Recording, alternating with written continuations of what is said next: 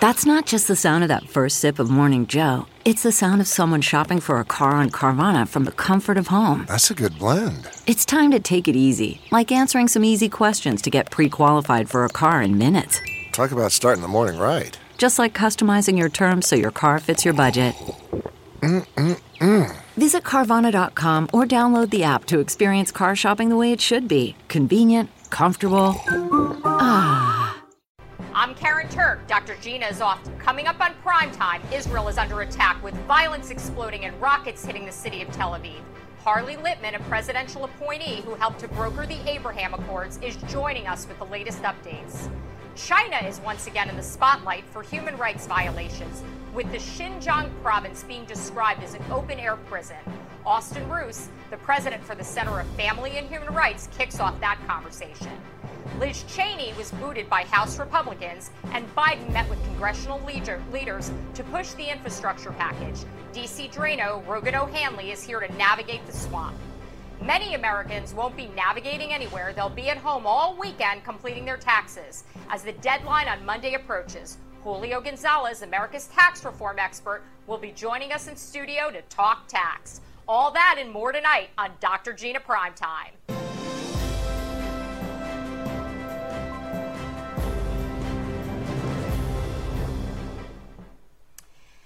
This year, we all got the gift of time driven by the pandemic. The IRS extended the due date to file tax returns, but the clock runs out on Monday. Returns are due at the beginning of this week. This leaves many Americans with a stressful weekend ahead not surprisingly, the gift of time wasn't really so much about helping the American taxpayer as it was about buying time for the agency to adjust its computer systems and forms to account for the tax changes made by the American Rescue Plan Act. But what do those changes mean for a typical taxpayer? The most interesting man in tax, Julio Gonzalez, is here with us. Welcome, Julio. Thanks for having me, Karen. Oh, so good to have you. This is a crazy time for a lot of Americans working on their taxes over the weekend. A stressful time, right? Yeah. Death and taxes are the two things people don't want to deal with. And uh, here it comes, right? So it's on the door here. We got till Monday, and now it's time to, you know, get get it done. What, what, do you say to people that feel like, you know, they're rushed, they're here, now it's upon them, Monday is fast approaching, and they're stressed out about this weekend? What's the best action for them to take? Listen, the best action you can take is just to extend it. You actually have till October 15th to get all your tax returns done. So file the extension, go online, file that extension, get that done because that's so critical, right? That gives you a few more months to go through all your receipts, go through all your income, but also apply all these tax credits and tax deductions associated with all the stimulus programs and the CARE Act, and, and hopefully that time buys you some opportunity. But I understand, listen, most people that file get a refund. So they want to get that refund, right? But do you want the refund today, or do you want a bigger refund because you put a little work into it? That's a very good point. And I'm sure that, you know, some people who think they're going to do it on their own, maybe they're a little stuck by this point, you know, file an extension, maybe hiring an accountant hiring that accountant could really pay off because the money that they might save and the credits and things that they didn't identify themselves, they might make up for with that accountant. This year, more than ever, I think could be the good investment. I think a lot of people try to do it online, but having a professional helping you out and spending a couple hundred dollars to get that done and get his advice, like there's child credits, there's unemployment credits, there's employment credits, right? There's college credits, there's school credits, there's so many things. And then remember, if you miss the stimulus payments, you can put that on line 30, right? So you can get the uh, stimulus payments that you missed that didn't come to you, your spouse, your children. So take advantage of all that. But that is a lot, and there's a lot of information. And now people have been staying home, right? So now we have home deductions to be thinking about, right? Right off a portion of your house, right? That you've rented for your office space, the 5G, all the communications, everything that goes into office supplies, right? And maybe you're driving your car a little bit more mm-hmm. because you're working from home. Maybe that's an expense. You have to consider all those things to make sure that you're taking advantage of these changing rules. And you're right, it was a little bit delayed because everyone had to catch up. The IRS is catching up, the accounts are catching up, but there's a lot to navigate. So take some time, maybe extend, get a professional, and just make sure that you capture everything that's due to you. In some ways, this could actually be a blessing in disguise for some Americans, where there's a lot of credits and things that previously they wouldn't have had access to that are now available because of the pandemic and because of the new administration. I mean, overall, over time, we'll have to see how that all works out, but it could work to some advantage of some Americans right now with filing on Monday. Well, there's no doubt. Listen, get get some help. Go online at least and do some research because there are so many tax advantages this year more than ever, right because of the pandemic. We passed three stimulus bills through the CARES Act to help people, but that's all built into a thousand new pages of tax code, right? Mm-hmm. So everyone's trying to understand all this, but the most important person is yourself, and you got to take care of yourself. Knowledge is so critical when it comes to preserving wealth, and I think this year more than ever, it, uh, it comes down to understanding the rules. Yeah, and I mean you're you're the king of tax credits. I mean, that's really what you do. What is the one tax credit that most Americans overlook that they should be aware of when they're filing their tax return?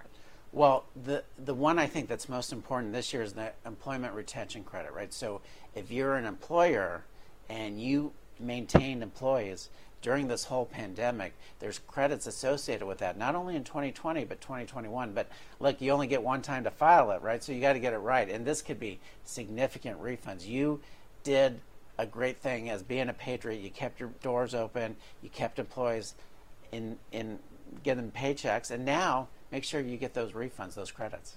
Yeah, and I think there are a lot of Americans. I mean, not only do we sort of have a health care crisis on our hands as far as insurance and other things that we need to work out as a whole, but I think a lot of people had extra medical expenses this year, whether they were related to coronavirus or you know other things that went on. Is there a credit that they can take for those medical expenses this year? Well, everyone over, uh, overlooks this one, right? So medical expenses, you get to deduct a lot of those medical expenses, and probably in 2020, no higher year than than that for the pandemic. I mean, I'm sure a lot of people were going to the hospital and scrambling and you know, collecting all these bills for medical expenses. And so, no doubt those can be expense. Most people miss that. And so, this is the time to add up all those things. Make sure that you've taken advantage of all your flexible spending accounts. Listen, you still have time to contribute to an IRA and take that tax deduction as well. So, there's little things there, but those little things add up to a lot. I want to go back to the FSAs for a second because I think a lot of people don't realize that they actually have to spend that FSA money by the end of the year, correct? They have to actually use that money or else. Right. Yeah. Right. And I mean, they're doing such a great thing, right? They're taking the tax deduction by putting this money aside for medical expenses in their flexible spending account. But you got to use it, right? Because you use it or lose it. And so you don't want to do the good thing but then not take advantage of the benefits. You should rush and make that doctor's appointment or that dental appointment or whatever you have to do before you, you file. Yeah, I, I get that. And I think that that's probably something that a lot of people overlook. The child tax credit, is that different than in years past? Is there more of an advantage right now for Americans? It's much larger, right? So we increased it. We increased it for children under five and then children all the way up to the uh, late teens, right, that are living with you. And so it's much bigger, and so you have to take advantage of that. You have to make sure that you put that into the uh, tax return. You have to know that there are higher amounts now, especially for the younger kids. And so don't miss that because that's a big one. So your advice is grab a drink, go out to the pool, file an extension, enjoy your weekend, and don't sequester yourself in the house and drive yourself crazy. Well, yeah. I mean, take your time, file it an extension, and get some professional help. Awesome. Always great having you. Great advice. Thanks Thank so much, Julio. Up next, the attack on Israel is the most intense conflict we've seen since the Israel Gaza war in 2014. And Israel has begun placing troops along the border with Gaza as violence with Hamas continues to escalate. Biden has said that he's hopeful that the violence will be closing down sooner or later and that Israel should defend itself. Meanwhile, AOC sides with the Palestinians, showing her true colors for America's closest ally, as Ilhan Omar cuddles up with the Palestinians and accuses Israel of terrorism. Senator Marco Rubio calling out the Congresswoman, saying she's out of her mind. You're going to want to stay tuned. We'll be right back with more Dr. Gina Primetime after this.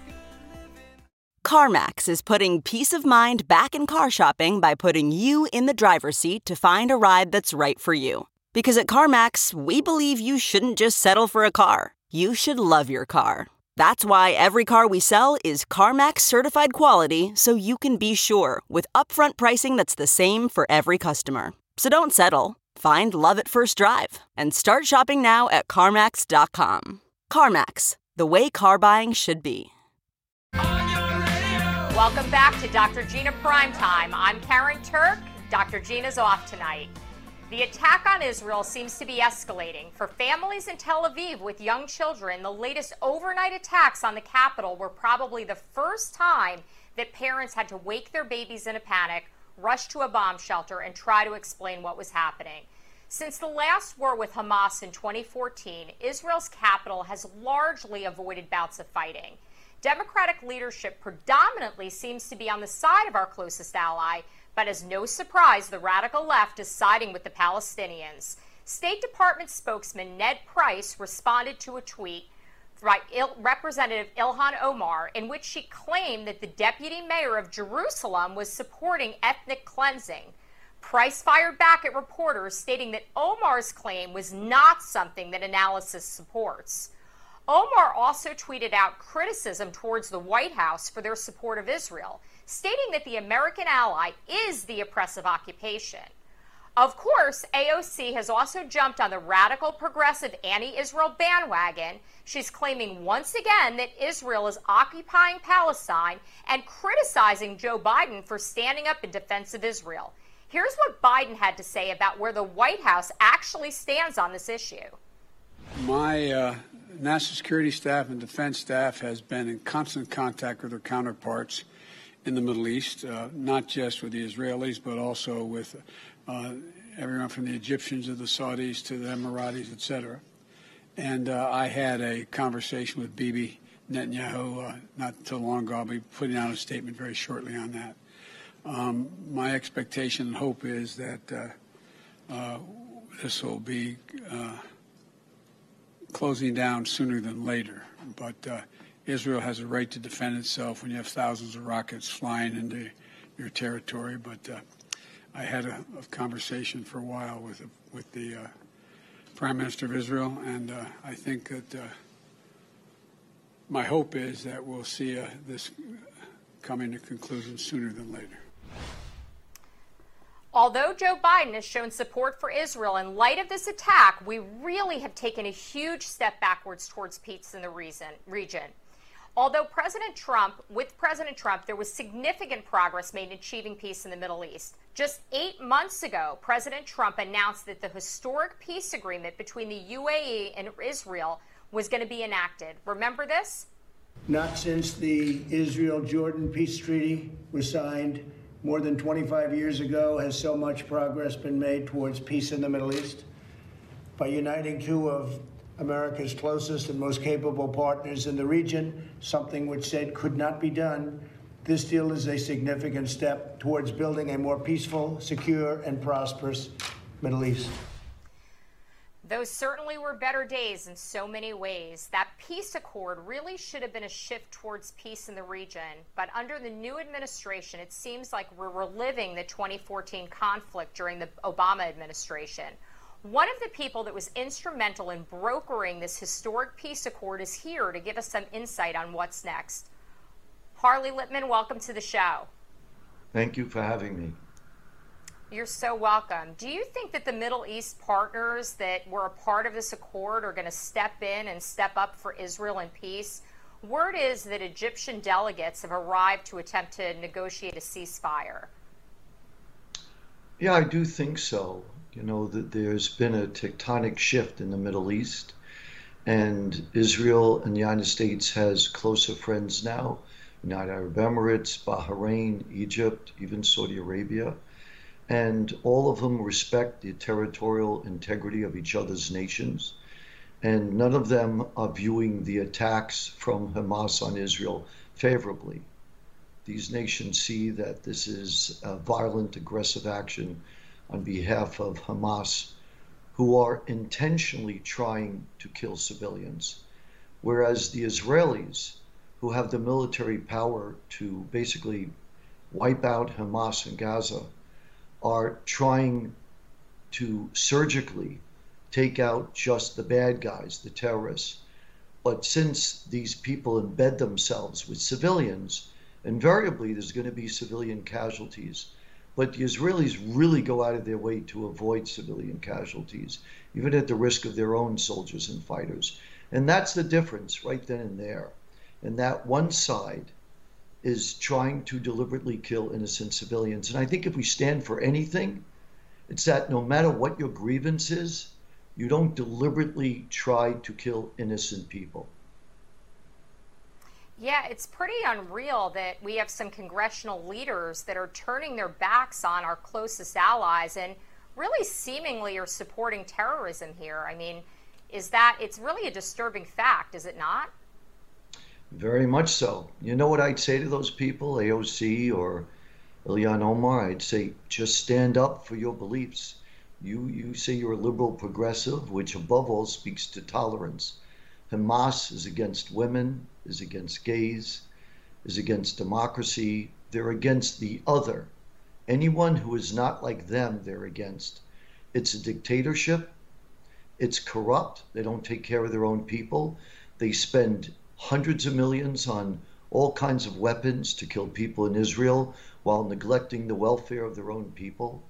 So, on every measurable level that a liberal progressive would value a cause or a movement, Hamas fails the test.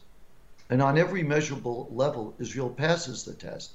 While Israel is not flawless, they make mistakes and they are flawed. By any standards, they speak up for human rights. Palestinians have a Supreme Court to go to. They are thriving in Israel.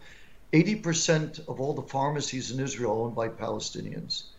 And they're doing very well. And what happened here is that Hamas took advantage of what would be in any other country a landlord tenant dispute. The, the people who own this uh, homes in East Jerusalem, their families had bought it legally from the people who owned that land, which were the Turks for hundreds of years. The Ottoman Empire controlled that land of the Middle East until 1947. So they bought the land legally and worked hard to build it up and basically, you have squatters staying there who refuse to pay rent over decades. And that's what really this is all about. But Hamas is cleverly manipulating this, trying to make this an issue of Israeli uh, difficulty in letting worshippers go to the Al Aqsa Mosque, which is a very big holy site for the Muslim world, the, the third biggest holy site after Mecca and Medina and Jerusalem. So they're trying to manipulate this to get to uh, improve their standing among the Palestinians. They're doing it partly to punish Abbas because he canceled elections. There hasn't been elections in 15 years because he knew he would lose. And everybody knew that Hamas's standing would, would increase, so he's doing it for that reason. He's also trying to make sure that the Israeli party, um, Arab party called Ra'am, Muslim Brotherhood, does not join the coalition because they don't want that to happen because they feel to give legitimacy to an Israeli government when you have a militant Islamic group joining it, even though they're very, very small part of that. And lastly, they're testing the Biden administration. And they feel emboldened. And we all know where this is all really coming from is Iran. Iran funds them, supplies them, guides them, trains them. They are doing that not only in Lebanon with Hamas, but just look at I mean, not only in Gaza with Hamas, but just look at Lebanon. The last war with Lebanon, which is controlled by Hezbollah, an Islamist group controlled by Iran, they had 4,000 missiles, which only was able to hit northern Israel, had a very light payload, and was highly inaccurate. Now, conservatively, that, that, actually brings up a really good point. I want to I want to bring that up real quick. You know, Tel Aviv hasn't been attacked in many many years. Uh, the fact that they're now attacking Tel Aviv instead of just northern Israel really seems to be a bold move on the part of the Palestinians. Do you think that this action that they're taking in bombing Tel Aviv is going to lead to more action and retaliation for that? Well, Israel used to have a more aggressive policy of deterrence, which means if you hit Israel once, they'll hit you back five times harder. And that has worked very successfully for decades. Over the years, they have relaxed that policy, and they're not hitting Hamas back, in this case, as hard as they could have or as hard as they used to. And I just heard on your program, President Biden said he anticipates an early resolution. This, to me, means that Biden is putting huge pressure on the parties to cut this out. And so they're putting huge pressure on uh, on on the Arab nations there, on probably Russia and China to put pressure on Hamas, and he's putting pressure on Iran to say you've got to stop this. But this is a real test of the Biden administration to see how do they deal with this type of conflict when Iran is clearly trying to murder innocent people in Israel. And there are American tourists there. These rockets could end up killing Americans that are in Israel.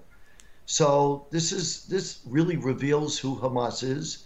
It reveals that Iran is looking to kill as many Israelis as possible, and as they say themselves all the time, ultimately destroy the Jewish nation.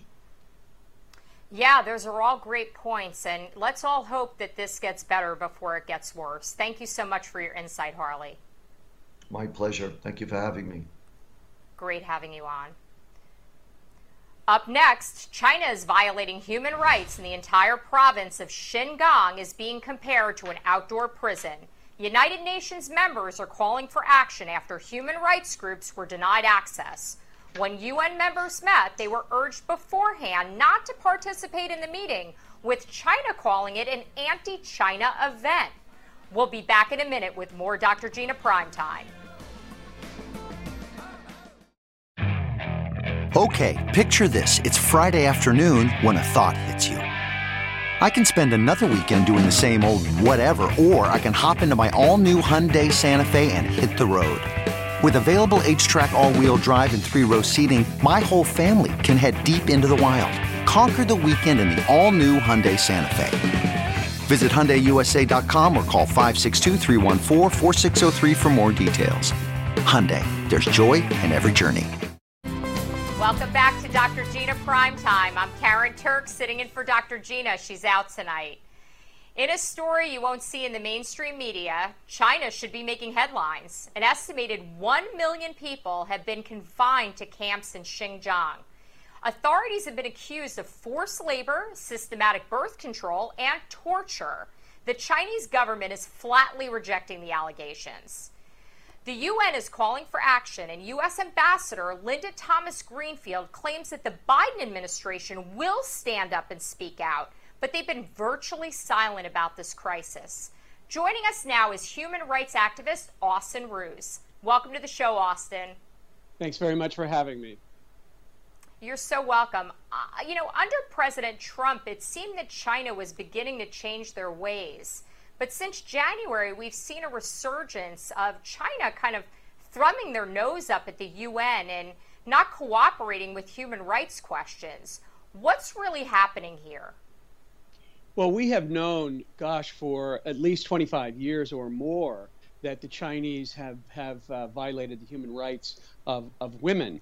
Uh, Steve Mosher was uh, a leftist academic who went into China many, many years ago and was shocked at what he discovered. And he was then shocked that that uh, the feminist left could not have been less interested uh, in in the abuses uh, committed against uh, Chinese women. So last year, a German researcher, Adrian Zenz, published a voluminous report which cited chapter and verse of ongoing human rights abuses, in, including the forced insertion of IUD devices for sterilization, forced sterilization, forced abortion uh, against the Uyghur women in the Xinjiang province. It is estimated that upwards of a million people are are in custody uh, in concentration camps in that province now. And the Chinese could not be less interested in ask, in answering the charges of human rights groups. They never have been, and and they never will be.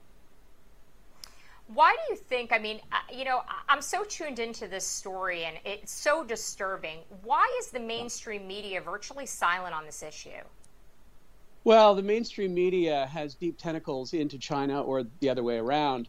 Uh, moreover, uh, if it if it touches on the issue of quote reproductive health, uh, the left in the media, the sexual left, just is not interested because they look upon it as a wedge to go after so called reproductive health and reproductive rights. And that's one of the biggest issues at the United Nations. Every single document negotiated at the United Nations somehow touches on so called reproductive health and reproductive rights. And what they mean by that, of course, is abortion. So they are afraid of touching this issue, and the United Nations is not going to act on this. China is too is too powerful. There there may be some countries that speak out, but China has so much leverage around the world. I mean, they're building roads and bridges and even soccer stadiums. I saw a soccer stadium they built in Costa Rica some years ago. So the number one issue at the United Nations is reproductive health. This will be seen as a wedge issue against reproductive health and reproductive rights, and this is why the mainstream media is not interested. That and the fact that that China China owns a large part of the of, of the U.S. media. Scary stuff. And, you know, another Yeah. scary point is, you know, as many as 1 million people are being held in these camps. I mean, we saw, you know, 6 million Jews perish in World War II. You know, how is this really different than the Nazi death camps of those days? Well, you know, we have to understand that the Nazis had, had a goal of wiping out the Jewish people. So, in that way, it is a little bit different. But in terms of numbers, it is truly shocking. I, I, I, I, I'm stunned by, by, the, by the number a million people in custody right now uh, in the Xinjiang province. Um, so, yes, I mean, it, there are similarities. Absolutely, there are similarities. But China, China is so powerful. Um, they have leverage all over the world and especially at the United Nations. So I'm skeptical that anything will change. Yeah, I, I, I'm skeptical too. And, you know, just watching this is really, really disturbing. Uh, you know, Yeah. what, what needs to happen here? Does America really need to lead the calls for action?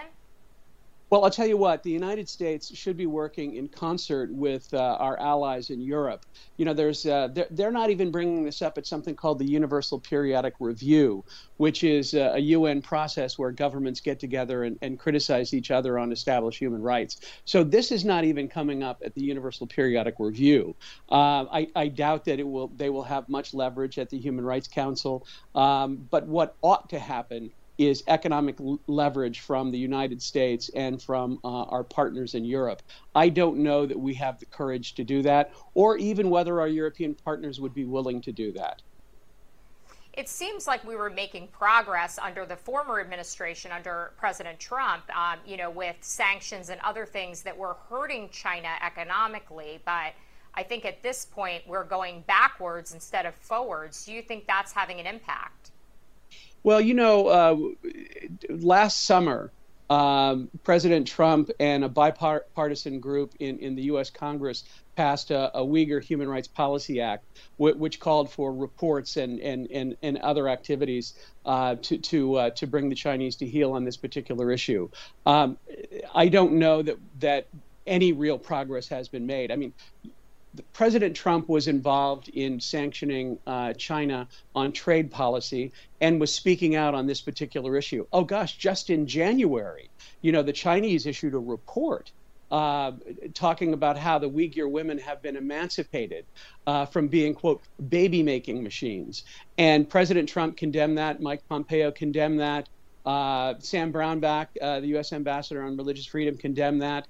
Um, I, I don't see much of that happening right now. So we'll see how far how far back we will be sliding under the Biden administration. But I encourage them to step up and do something about this. Yeah, you, you kind of got a little ahead of my question, which is good because my next question was going to be, you know, if you saw this situation escalating under Biden, and it sounds like you do see it escalating under this administration. Well, yes. Um, you know, uh, the the Chinese are not slowing down on this particular issue, and I'll just come back to the fact that we have known about this for a very long time. We have known about their abuses of women uh, with regard to forced abortion. Let's not forget the Chinese one-child policy. Uh, that went on for years and, and had a significant impact on, on the sex ratio dis- disparity in, in China. Uh, and still, we never did anything about it. Um, I, I, I'm skeptical whether we will do anything about it, especially given the fact that, uh, that Joe Biden and his family have such close ties to, uh, to, to the Chinese Communist Party. It's hard for me to believe that they will step away from that and do something meaningful to stop this widespread human rights tragedy that's going on as we speak. I mean, think of, as you, you brought up, you know, the, the Holocaust. You know, we rightly criticize people who knew about it and did nothing. That's happening now. That's happening right now as we speak. Yeah, and, and that's exactly what it seems like. The mainstream media is silent. You know, I, I don't know what kind of action this administration is going to take. It sounds like you don't have any insight to that either. And, you know, just a few weeks ago, we saw the U.S. State Department, you know, back off the idea of boycotting the Beijing Olympics, which maybe would be something that would have hit them where it, it hurts, you know, in their pocketbook. You know, do you think that those boycotts would make a difference here? Well, I don't know that. Uh, I mean, it would be a black eye to the Chinese. There's there's no question about that, and it would make them very very angry. But I'm just going to go back to the point that they have tremendous leverage. We have allowed them for many many years to gain great uh, leverage, uh, just even in Central America, in Latin America, in Africa. So they have a lot of economic leverage all over the world, and so it would take a great deal of courage for any country not to send a delegation uh, uh, uh, of athletes. Um, but I, I, I, like I said, I just don't see that happening. As tragic as this is, China has too much power, and we have let them gain all this power. Yeah, we really have, and it's it's economic power, and I think you know it, we should you know maybe the answer is to urge Americans you know to go back to that America First policy that we had under the prior administration and uh, you know convince them to buy American because the longer yeah. we feed the Chinese economy, the worse this is going to get.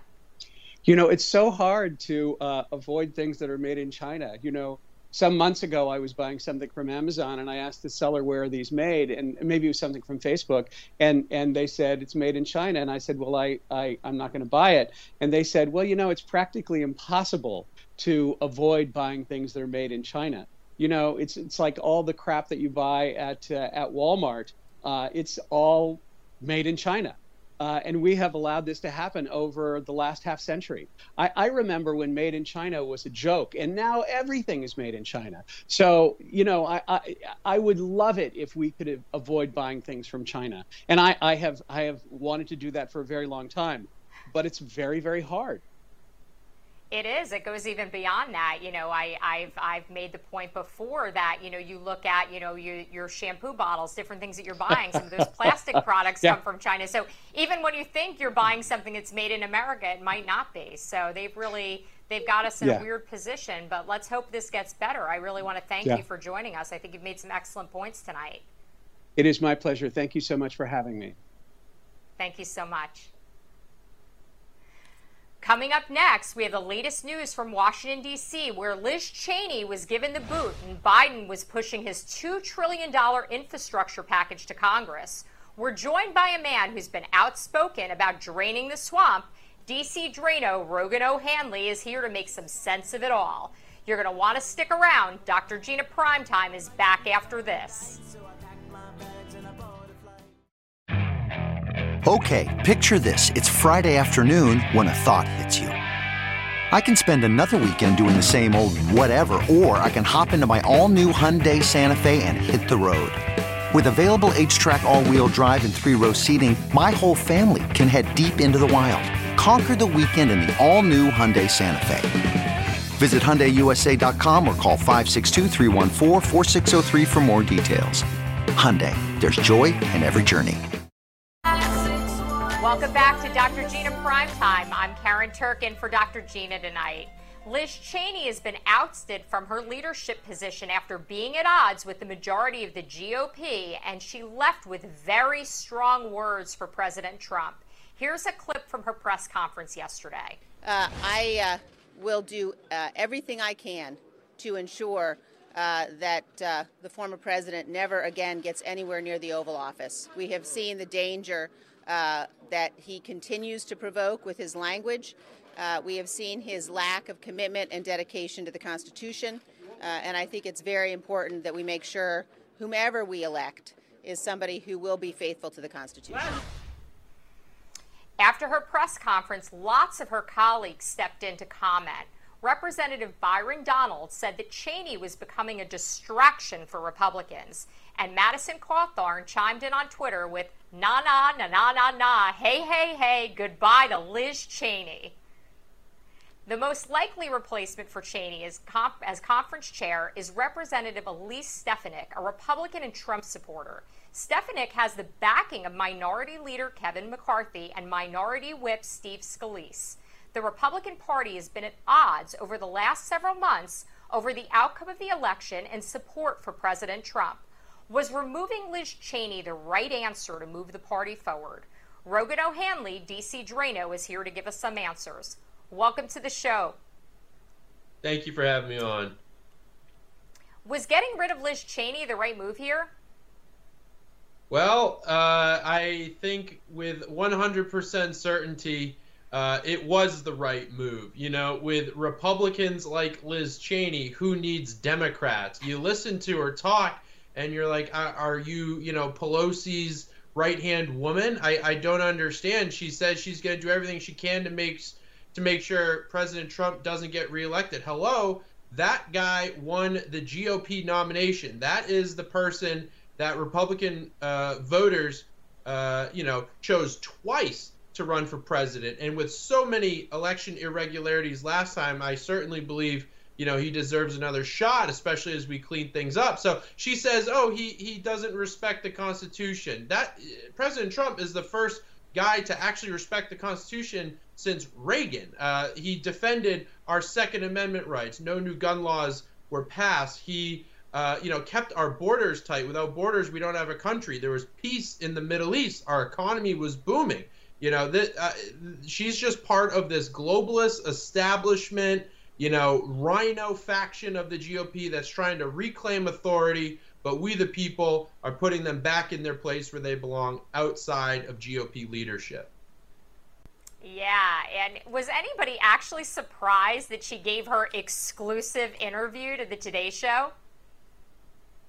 No, and President Trump remarked uh, somewhat, uh, you know, smartly that he's looking forward to see her as a paid, uh, you know, commentator on CNN or MSDNC. That's where these rhinos love to to live. You know, Adam Kinzinger, Mitch McConnell. They, you know, when you're getting praised by uh, those networks, by Hillary Clinton, by Pelosi, you're doing something wrong. You are way out of touch with the GOP base. So I'm sure uh, Daddy will continue to open up jobs for her. Uh, Daddy couldn't save her this time, but uh, looks like America will be saved in the end. Yeah. Do, do you actually think, did she really believe that this was going to go in any other direction for her? I actually think she did, and not because she has the best policies or she best represents you know, the voting constituency of the GOP, but because I think she knows she's extremely well connected. Daddy is a former vice president. He, you know, launched us into wars in the Middle East with no end. If he can do that, what else can't he do? So, uh, you know, we're we're still detoxifying the GOP of these, you know, globalist open border uh, establishment types. Uh, Mitt Romney, you know, he should be on notice uh, Adam Kinzinger, like I said, and you know, there's been a lot that have kind of you know left. Uh, Paul Ryan bounced like a coward. Uh, you know, Jeff Flake, Bob Corker. So uh, we're we're still doing our best to clean out this GOP, and I hope that one day soon, you know, people in the House Freedom Caucus, instead of just being a minority of the GOP, are actually who the GOP is, the people that love, support, and defend the Constitution. Yeah, I, she, you know, unfortunately, she's far from alone. You know, what about the rest of these 10 Republicans who voted to impeach Trump after January 6th? What do you think's on the horizon for them? I don't think they're going to be very happy come primary season next year. You know, it's something unlike I've ever seen in GOP politics where we have such a concerted effort from top to bottom from people like President Trump and people in his circle, all the way down to the grassroots, where you get to people like Scott Presler, for example, uh, and Alex Bruesewitz, and these are activists that are, you know, weaponizing their vast social media networks to target these specific people that went after one of our greatest presidents ever in a moment of weakness when the establishment clearly, you know, the knives came out all at once. So uh, President Trump has the most important thing still in his back pocket we the people. And, uh, you know, we have memories like elephants. So we'll see what happens. Yeah, and you know, people like Alex are standing up for we the people because they're getting the message out and they're speaking for the people, which I think is what our elected officials are supposed to do. And it's crazy that the likes of Liz Cheney and these other people don't actually represent the constituents that they're supposed to support.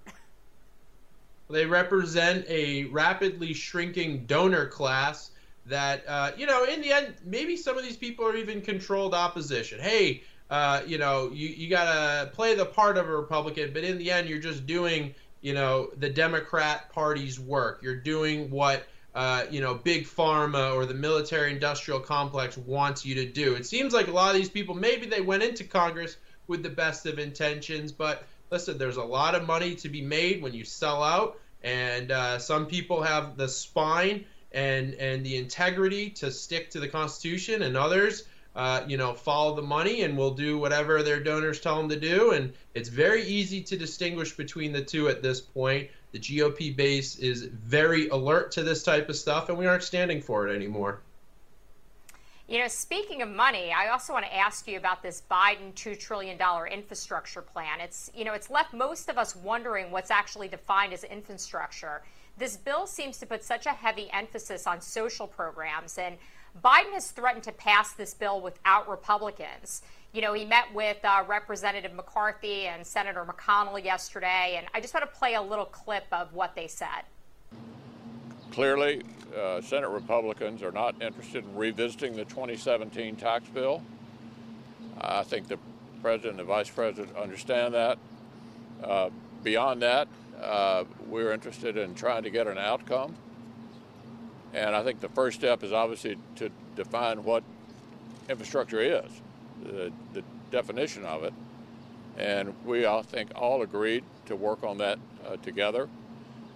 My preference is to include uh, the committees there where the experts are. The president's actually been meeting with members of my conference. Some of them are coming down here tomorrow who know the most about this, and I don't favor having a top down dictation as to what this package looks like. Seems like there might be some hope here. You have some thoughts on this uh, this clip that we just watched? Well, I appreciate the gesture at bipartisanship. But as we've seen, you know, Biden came into power, uh, you know, claiming to be a moderate, claiming to be bipartisan. His actual policies, his actual actions have been anything but. He had the most executive orders in the first month beyond any president by multiples. We've got a border crisis. We've got a gas crisis. We've got a Middle East crisis. We've got an unemployment crisis. This guy is not reaching across the aisle. He's reaching uh, into the radical left portion of his base and doing whatever they tell him to do. So, as much as I appreciate the bipartisan, uh, you know, the the illusion of bipartisanship here, I do believe that this is all just for for theater, for show, and that Democrats are going to push what is just a massive pork spending wish list bill. Uh, child daycare has nothing to do with infrastructure. Electric vehicles have nothing to do with infrastructure. You know, elderly care. These are all important things. Nothing to do with infrastructure. These are just Democrat pet projects. So, I, in the end, I do think they are just going to push this through since uh, Republicans are opposed to any tax increases and they want to actually reduce some of the spending here. But inflation's getting out of control with the last $2 trillion bill. So I don't know what Biden and his crew are expecting to happen after this. Yeah, it's it seems like a slippery slope to socialism, you know, wrapped up in a package meant to be infrastructure. It doesn't seem like these programs have any place in a bill meant for infrastructure, and I think that's been pointed out again and again. Would you agree? Absolutely. I mean, infrastructure sounds great, right? We all want bridges, we all want roads, we all want better, you know, electricity and water and pipelines. But again, probably only about a third to half is actually designated towards traditional actual infrastructure. Uh, you know, uh, per you know DC uh, again like establishment corruption and greed, they're just going to try and ram through as much spending as possible. You know, you look at California, they're just giving out uh, stimulus checks now that they got their stimulus from the federal government. Uh, you know, New York doing similar things. So, you know, the the the federal government piggy bank, uh, the taxpayer money is is wide open. They're reaching their hand, grabbing everything they can while they still have control of Congress. Uh, you know, these midterms really can't come soon enough to put a stop to this madness. Yeah, it's madness. And in closing, my last question: What do you think the answer is here? How you think this bill is going to get pushed through? Do you think they're going to make some changes to it? What do you think the future holds here for this infrastructure bill? Well, I think the GOP does have some leverage in withholding their support for potential future bills where they would need bipartisan support. So the filibuster in the Senate requires uh, 60 votes. And the only way you can circumvent that if it's for pure kind of spending type bills, um, which you know you then only need the 51 votes as long as you have Democrats unified. Kamala goes in there and passes it through. So on actual substantive uh, legislation like immigration or any type of gun bills or maybe marijuana legalization or anything that they're potentially considering, uh, you know, you are going to need GOP support, and there are many things that we can come together on and pass. So I think, uh, you know, if, if Joe Biden wants to be known as passing actual substantive legislation that changes this country, not just spends more money and raises taxes on middle class Americans, then, you know, they're going to try and play ball on this infrastructure bill. Well, we'll see. We'll see if they play ball or not. It's going to be interesting to see what unfolds. I guess we're going to have to follow up on this, and hopefully, we'll have you back on again to talk a little bit more about how it does unfold. Thanks so much for joining me tonight. Thank you for having me on. And thanks to everyone else for joining me tonight. And thanks to everyone here at your new home for Real News, Real America's Voice. Live from Studio 6B is up next. I want to thank Dr. Gina for giving me the honor of filling in for her tonight. And as she always says, hug your children, love your God, go boldly now, and live the truth.